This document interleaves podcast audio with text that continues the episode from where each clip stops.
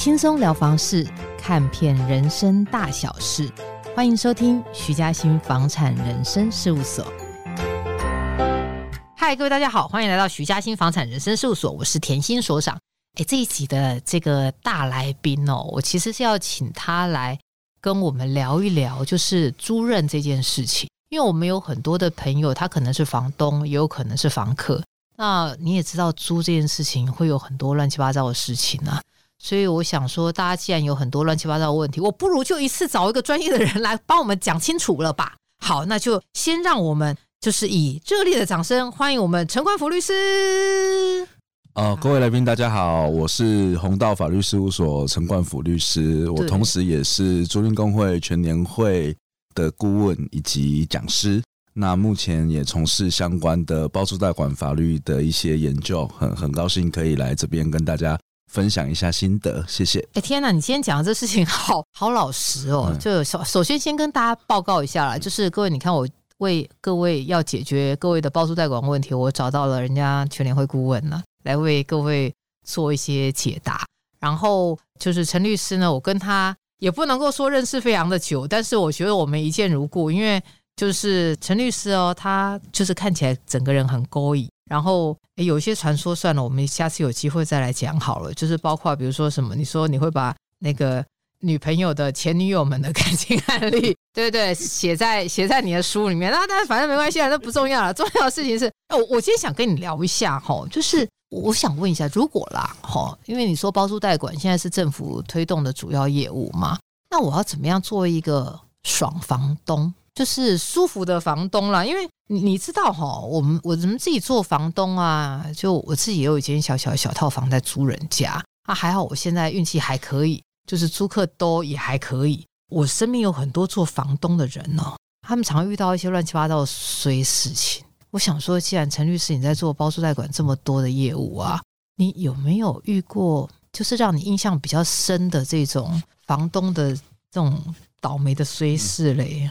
嗯呃，通常哈，我们在租赁纠纷里面比较多的啦，几乎都是在欠租啦、修缮哦，啊，不然就是一直没有缴钱，然后后来赶不走的租霸，哦，大概就这三种类型占整个纠纷的绝大多数啦。是，那如果像好租霸这件事情呢？因为我之前我有朋友是，就是他有遇到那种看起来好好的、好好漂漂亮亮的租客。那结果忽然就过了几年之后，他就不缴钱。那像这种，你们实物上，我我们实物上面是怎么样处理？因为其实第一个要叫他不拖，就是叫他吐钱出来跟叫他走。那如果是事情，我们就拜托律师之前，我们做什么自救方法呢？其实最坏的打算是真的拜托律师去提所谓的欠当房屋的相关诉讼，这个是最坏最坏的打算。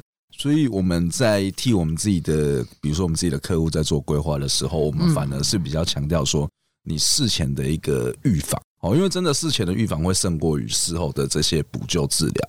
那比如说，好，现在房东们真的很不爱公证，我也不晓得为什么哈。因为我不要报税啊，对啊，当然是这样啦哈。但是其实说实在的，公证的话，它本身就已经可以减掉百分之至少可以减掉大概五六成以上的一些相关争议的。对，那时间到不走，那依照现在公证法的规定的话，定期，比如说我一年后。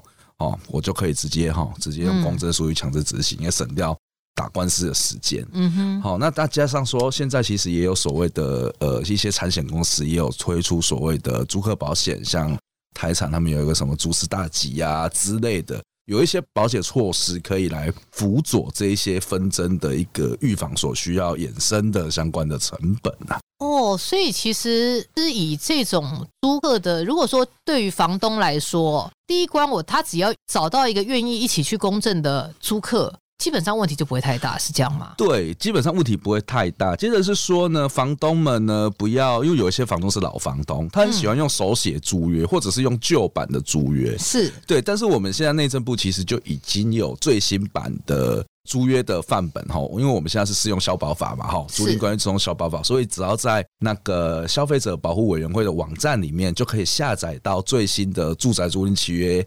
应记载及不得记载事项，其实只要按照上面的去签订租约，基本上这个合约就没有什么问题了。但我那为什么有些人还是硬要用那个啊？还是硬要用旧法，还是怎样？我想应该是资讯取得不容易，因为有一些房东因为年纪真的很大了哈，嗯，他本身可能他对于资讯的整个落差度，他可能他也不会用电脑。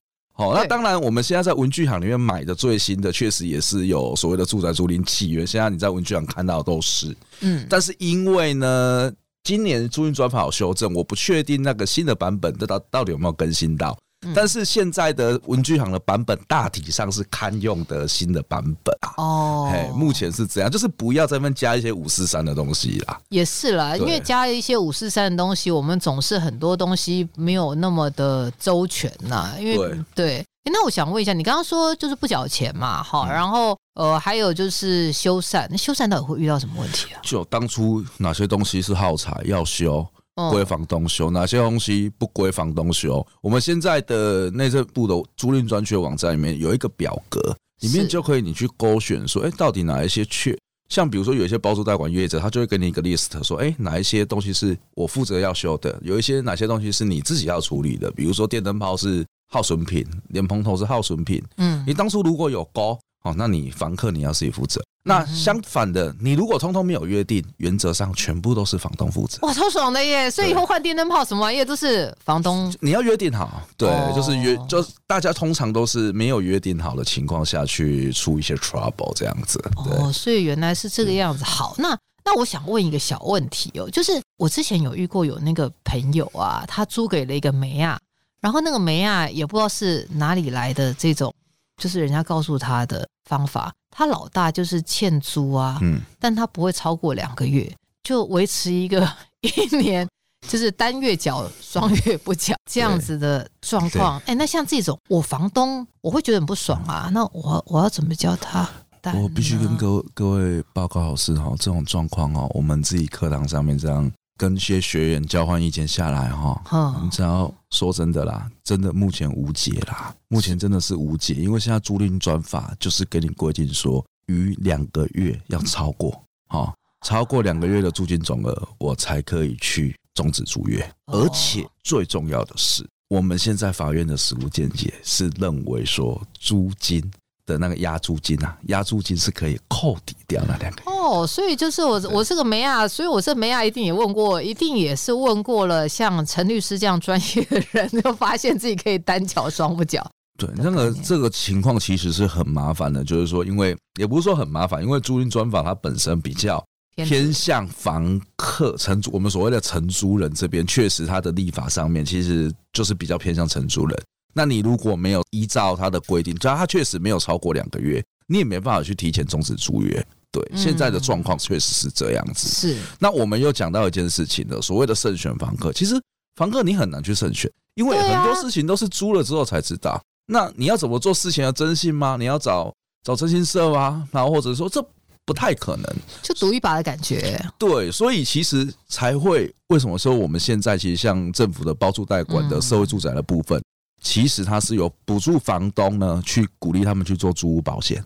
我们用保险来分担一部分可能衍生的风险。我想这个在所有的很多法律纠纷、有很多事故上面，其实保险它扮演了一个蛮重要的角色。我我我这里其实不是说在帮他们推广业务啊什么的，因为有时候是一些现行法规上面的一个问题。那你你确实你房东你要当房东，你就是得承担这些风险存在，因为你收租金，所以你必须要。隐忍着，在这段时间，那么你就时间到，你不要跟人家签长约嘛，对吧？你就签一年啊，每年就不厌其烦的每年去定嘛，不要签那种两年、三年、五年那一种嘛。哎，对耶，我说两年、三年，有时候你会发现很多问题就是出在那种两年、三年、五年这种。对，因为他们大家懒得去。重新定，你知道吗？嗯，好，就大家想，哦，一年时间到了，我又要再去找房客一次，哈、哦，对啊，对啊。那有时候如果我人不在国内，哈，我人又又怎么又要委任代理人，怎么要到大家嫌麻烦？嗯，但确实，你租期越长，你的隐藏风险越高，当然你的获利也越高嘛，这个一定的嘛。如果说以有正常缴租的情况下，所以这个有时候是个大家 鸡生蛋，蛋生鸡，对一个风险负担的大家的一个概念，所以其实我都会建议说，大家尽量不要去签长约。如果你只是一般的有个小套房在出租的一个小房东的话，哈，我们有时候会希望说，如果你时间好，你一年一签，那顶多你的损失、你的闲置时间顶多就这样子而已。你去签一个长约，好像绑一个卖身契在那里一样啊。哎，那我想问一下，因为我之前有朋友啊，他们其实就是没有像陈律师这样子。就是有这种警觉，你知道，然后可能房客跟他在一起也相处愉快啊。对对。好啦，结果他老大就等到发现的时候，已经变成不定期租约了，那这种怎么办？哦，对啊，这个当然也是一个很麻烦的事情啦，哈。因为一般来说，我们通常会在租赁契约里面特别去约定说，哈，期满哈的时候，我们必须要重新订立新约。嗯。好，不然如果你变成不定期租约，哈，你反而你要去。检视自己，你出租了，你要收回的时候，你反而你要再去看土地法一百条的规定，说哦，我符合哪一些特定的事由，我可以去把它终止掉。哎、欸，那特定的事由，例如呃，比如说收回自住啊之类的。哦，啊、就是他的，对、啊，就是那美国的儿子要回来，回来娶媳妇一类的这一种。对对对，所以我们要避免它变成不定期租约，最好的方式是乖乖签，大家约定好说，比如说租期到的前一个月。哦哦，我房东这边要主动告知你说，哦，不好意思，我们不续租。哦，明确的告诉你不续租了。好，我们要有一个很主动的一个表示，所以建议还是在那个租期借钱哈，至少半个月、一个月之间啊，简单发个书面的一个函给他，或者是对啊，发函给他，这个也是有个重要的美稿，就是说对，有什么重要的眉角呢？对啊，这个就是说，我们今天我们文书要送达到对方才是合法嘛。那你留存的文书你要怎么寄？你要寄到哪里？有的人写户籍地啊，啊，有的人写你必须要在契约里面特别约定说，我们的合约呢，以本契约所记载的地点，嗯，当做是送达的地点，才会发生法律效力。你是是是，你这个特别约定之后呢，你请他再押呃他的那个，你如果这个地点一旦一旦有特定，他押的地址你记好。他不收没关系嘛，他你寄到这边有成功寄到这边，就算是合法送达了。哦，啊，就是你要特别说，但是其实现在内政部的很多合约并没有特别载明这样子的一个约款，说我们特定合意一个送达地点。对，哦，所以我也可以，要不就跟他约，要不就管他的，我自己。寄到一个某个地方去。对，但是如果你没有跟他约，你寄到一个某一个地方去，那边如果真的没人住什么的，事实上他也很难会去发生一些送达的所谓效应，那些什么解约啊什么的，那个会很麻烦。哦，对，所以这个如果特别有约定一个特别送达地点的话呢，就是我觉得这个概念的话，我觉得这个这个概念我觉得还蛮实用的啦。对啊，其实很多商务契约其实也都会做这样子的一个约定啦。哇，这个真的很重要哎、欸，因为你寄到哪里又不知道，如果没收也不知道，没住人也不知道，你干脆约定一个地点，我管你有没收。对，不然他们谁晓得他无家可归三小？对对对对对对 对。哦，原来是这个样子啊！哦，那那你刚刚好讲了半天之后，就是假设你刚刚说我我们刚刚有提到不缴钱嘛，哈，然后或呃修缮嘛，哦，啊，如果他就是一个租霸这种的话。哦，想来也应该要请律师来搞定的这个事儿了。我自己沟通无效了，那你就要怎么样把它弄走啊？嗯，你只能够向法院提起一个所谓迁让房屋的诉讼啊。是，那迁让房屋之前，你必须确认你的合约有合法终止。什么？合法终止？终止掉他的合约之后，你才能够提起迁让房屋的诉讼。所以，就像你刚刚讲的是，我要先来给他发一个信，哎，要先发个函，然后是接着还要再提前一个月再告知他说，我时间到，我要终止了，要发两次函，那第三次呢才可以提告。哦，你前后必须要三阶段。假设以欠租为例好了，两个月押金他不缴。呃，然后再欠两个月钱，再欠两个月了嘛，四个月了嘛，对不对？嗯，好，好啊。接着你要终止前，你要提前一个月告知对方，好，你再加一个月，好，五个月，你至少半年之后才能诉讼。啊，好悲伤哦，房东真的风险超高，风险超高。那五个月到六个月，好，假设你做，我们今天抓半年好了啦，加相当期限有的没有，抓半年好了，你提起诉讼，好了，程序开始走。那你为什么不要一开始公证呢？假设你一年的约你到期了。你就可以直接强制执行了啊！你不公正啊！你不公正，你就接着走那个第一审，好，给你打个一年，我也听啊，二审、三审，对，所以所以他有可能就是我告他，然后不不爽继续占用，然后夯不啷当。对，反正他名下也没有钱啊，你就继续让他那个，其实他就一直积着租金嘛，积着不当得利的违约金，这些什么都好嘛。啊，他名下没有钱，你也执行不到半毛，所以。其实我们很多租赁的签让案件走到最后都是和解掉。我拜托你走，我我钱也不要，我只要你能走就好了。哦，听了我都要哭了，对对对，就真的是这样子啦。因为住宅租赁确实承租了很多，他名下就是没有不动产，他才会来租赁嘛。对，你没有不动产可以扣啊。哦，那那你想要扣他薪水嘛？扣扣扣什么嘛？你就算后面。累积好像哦，看起来判决书零零散散说哇，欠好多钱哦，哦，好多租金哦，额外占用的租金什么，去执行国税局财产金就调出来，根本没办法，那怎么办呢？对，而且我、啊、我之前有一个朋友，他就是房子租给人家，然后他租给一个就是中介啦，然后他租了一阵子之后，那个中介你看自己我们自己做这一行的人。然后可能业绩不好吧，一欠租就他从刚开始就单缴双不缴 这些事情。对啊，就是大家就是喜欢这样这样。对，然后单缴双不缴，到后来就开始拖欠，然后不定期租约等等，几乎就是刚刚陈律师讲的所有的案那个恶劣租客的操作方式，他全部都来了一道。这个差不多都是拖到末期的话，才会有这样子做法啦。哦，哦，这个整个就租赁关系拖到很末期，哦，差不多像癌末等级的，大概就要这样子搞了啦。好，要大家上法院。他拿到判决还不是最麻烦的事，对，执行的时候你怎么去把人请出来呢？欸、真的，我跟你说，我我有我这事儿，我陪他去强吃了一趟。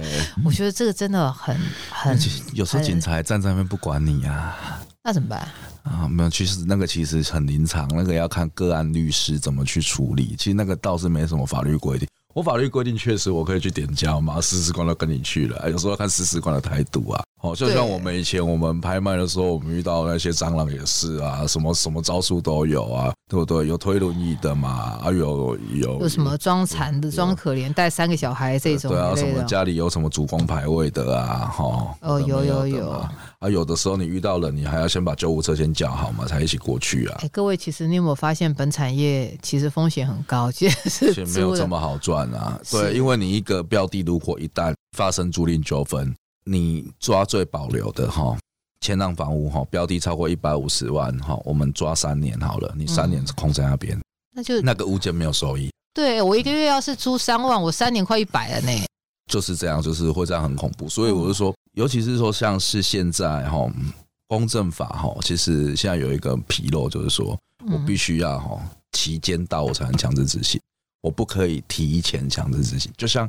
您刚刚有提到那个，哎，租金缴到一半哈，我今天积欠四个月，确定我可以终止租约了哈。我终止租约之后，哎，我这时候可不可以去送强制执行呢？不行，我必须要到期，我才可以强制执行。但这部分因为这个修法很困难，所以我们才会说建议说，哎，在这现行法状况下就加减啦，哈，每年多个两千三千的保险费付一付啦。你看，我们居然有一个法令可以让律师都叹息。哎，那我想问一下，如果这么烦，好了，我真的又不想自己搞干嘛一类的，我丢给包租代管呐、啊嗯，到底好处是什么？丢给包租代管好处当然是第一，就是你少了跟你的承租人去协调的浪费的心力嘛。好，那其实我们分两块好了哈、嗯，社会住宅，嗯，跟一般的租赁，一般社会住宅的包租代管都是专针对特定的弱势，或者说有符合特定资格的，嗯，这个部分呢，房东当然就变成公寓出租人，那他又就有相关的，哎、欸，保险费有补助啊，这个保险费有补助，我以为只有税负，只有那个囤屋税，他现在有降税，包租代管的标的的房东他。政府有补助他去保租保险呐。哦，我们的政府真的对房东 哦啊，但是以如果以包租代管业者本身来讲哈，包租的业者他们有缴一笔钱叫做营业保证金，嗯，好，当然打底是十五万，可是你每签一笔合约就要多缴多少钱？哦，每多一个包租物件都要多，就会他就会有一笔营业保证金在那边，你不用担心说。呃，将来如果相关的损害赔偿，哈，承租人其实也不用担心，因为承租人如果有相关的损害赔偿，他可以取得执行名义，对，好，相关的执行名义。如果因为是因为这个租赁业者，哈，他对你有一些不法侵害的相关的行为，你可以去申请调处，那接着就可以申请这个保证金来去垫偿。但是据我所知哦，我刚来上节目前，我大概先上他们营业保证金的网站来看，哈。目前是好像都还没有赔出去啦。好哇，好棒哦！到底是赔的，到底是案件做的太少，还是 还是大家都很有信用？但反正不管，至少没有赔出去就是好事。对了，对了，对我真的是一个很乐观在看待这件事。因为就像营业保证机器这个中介制度，其实当初这套制度也说整套都是抄那个，几乎可以说都是说抄那个经纪业管理的规范啊。那当然也可以考虑走向，就是说，哎，我们包租代管业者哈，他。你慎选包租代管业者啦，那慎选，那你们至少有契约上面的一些相关的关系。嗯，那我们相关的合约规定，其实内政部也都有范本哈，其实也都足以去保障呃原本出租人的相关权益啦。嗯，对对。好啊，那我我想问一下哈，因为现在也差不多快要结束了这个时间的，如果我今天因为到年底，我也差不多就差不多就是可能。有些年底啦，或者是可能到了年终啊，有些人想要换房客，或者是有些人可能有一些新的租约要开展了，好，准备新的一年要有一些新的被动收入。我今天我要当房东哦，你自己身为你看了这么多乱七八糟事情的律师啊，嗯，你有什么建议？如果说是你真的你建议真的要建议的话，其实我们可以同整我们刚刚谈的那几个点，嗯，好，法律。我先谈非法律面的，非法律面当然是透过商业保险是的机制分担。好，那第二个是说哦，法律面的第一个一定是公证，是第二个定型化契约确认好。嗯哼，好，那接着呃，房客的征信的部分，我想那个是没办法是扣脸的的事情啊。好，但是你也许你可以透过一些基本的租金去，就像去筛选初步。的对，这是一个，这只能够也只能是这样子啦，你没有办法去确保说他事后会会怎么样。那尤其是房东其实最怕遇到什么？呃，凶宅。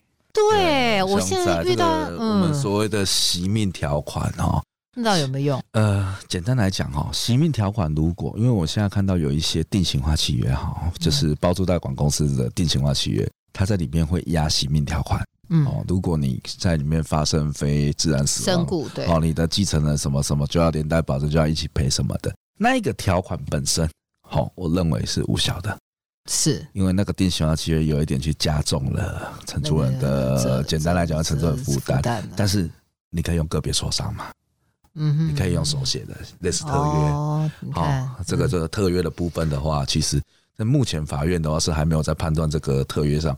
如果你是用定型化契约，我觉得无效几率蛮大。但是如果你是用磋商，哎，你同意，我同意，好，我们确定写清楚了。今天这陈律师这个真的很有价值，这是行名条款了，对啊。那当然，第二个是说我们在签订租约的时候，有一些房东喜欢乱改合约，对我有一喜欢这么改东改西的哈。那我们看一下不得记载事项会有哪一些哈。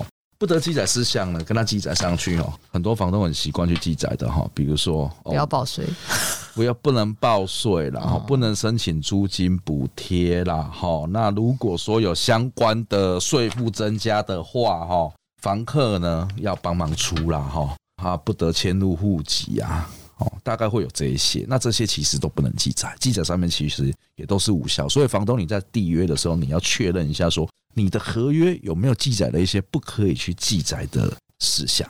哦，哎，对，所以这样的话是说现在是比较不敢这样，但是其实还是加减还是有啦。哈。对，哎，所以我房东，我如果真的不想要交，我就嘴巴讲讲，然后他要去报，我还是拿他一点办法也没有，是这样吗？他本来就拿他一点办法也没有啊，哦、因为租赁住宅的那定型化契约的不得记载事项里面最新。修了加进去的，就是不得记载承租人，不得申请租金补助。哦，哎，这个是就是他在七月的时候，七月六六七月的时候就我们就他们就把它加进去了。